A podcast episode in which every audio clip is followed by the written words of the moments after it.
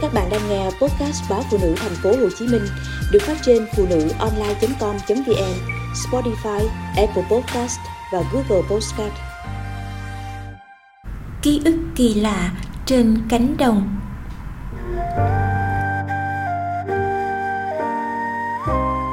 Ngày xưa, quê tôi là vùng chiến trường nên rất nhiều bom đạn đã đổ xuống.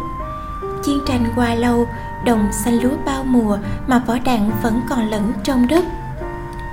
Mưa khiến cho các khối cày vỡ ra để lộ các ống đồng lớn nhỏ, cái mới tinh, cái bị rỉ sét biến dạng hoặc chỉ còn một phần. Chúng tôi lượm tất cả mang về rửa sạch, đánh bóng và chờ ông ve chai đi ngang qua sớm Đồng là nguyên liệu quan trọng, có giá tốt, thế nên ông ve chai rất thích thu gom.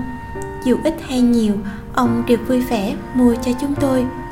Nhà hàng xóm đông anh em, họ cùng nhau đi khắp các ruộng cày, tìm nhặt vỏ đạn, gom để dành đến cuối mùa mới đổi tiền sắm sửa cho năm học mới. Nhìn anh em họ khệ nề xin bao tải vỏ đạn đặt lên cái cân sắt cũ kỹ sau đó ông ve chai móc túi đếm tiền và đưa cho họ gần hết số tiền ông có cả đám nhóc chúng tôi cũng thèm thuồng ao ước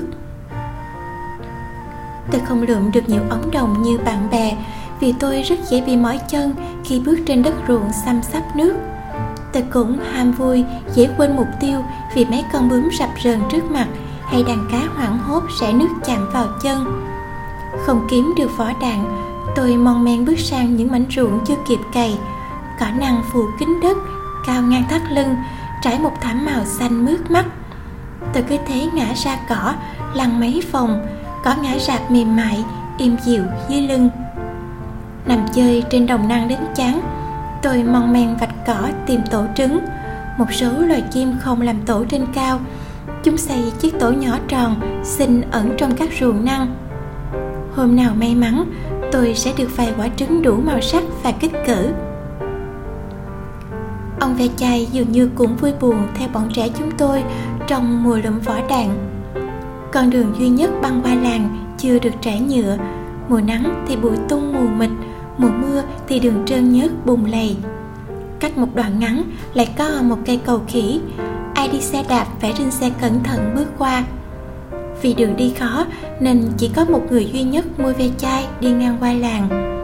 Mọi người gọi ông là ông ve chai vì không ai biết tên của ông là gì. Đôi khi, ông đón chúng tôi tận cánh đồng phụ giúp rửa sạch các ống đạn, rồi mua nóng tại chỗ. Mọi người hỏi tại sao ông riêng vậy? Sao không đợi tuổi nhóc đem về nhà rồi mua? Ông cười bảo, làm thế để khích lệ tinh thần chúng tôi. Khi trả tiền cho lũ nhóc, ông cũng luôn lựa những tờ tiền mới. Tiền cũ sẽ trả cho các khách hàng khác. Nghe nói ông không có con cái gia đình.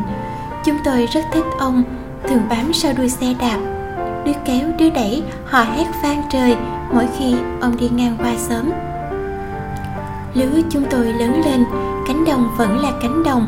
Nhiều mùa cày xới, hầu như không còn tổ chim, càng không có một vỏ đạn nào lẫn trong đất nữa. Cái chuyện ngày còn nhỏ, Chúng tôi nhặt ống đồng đem bán.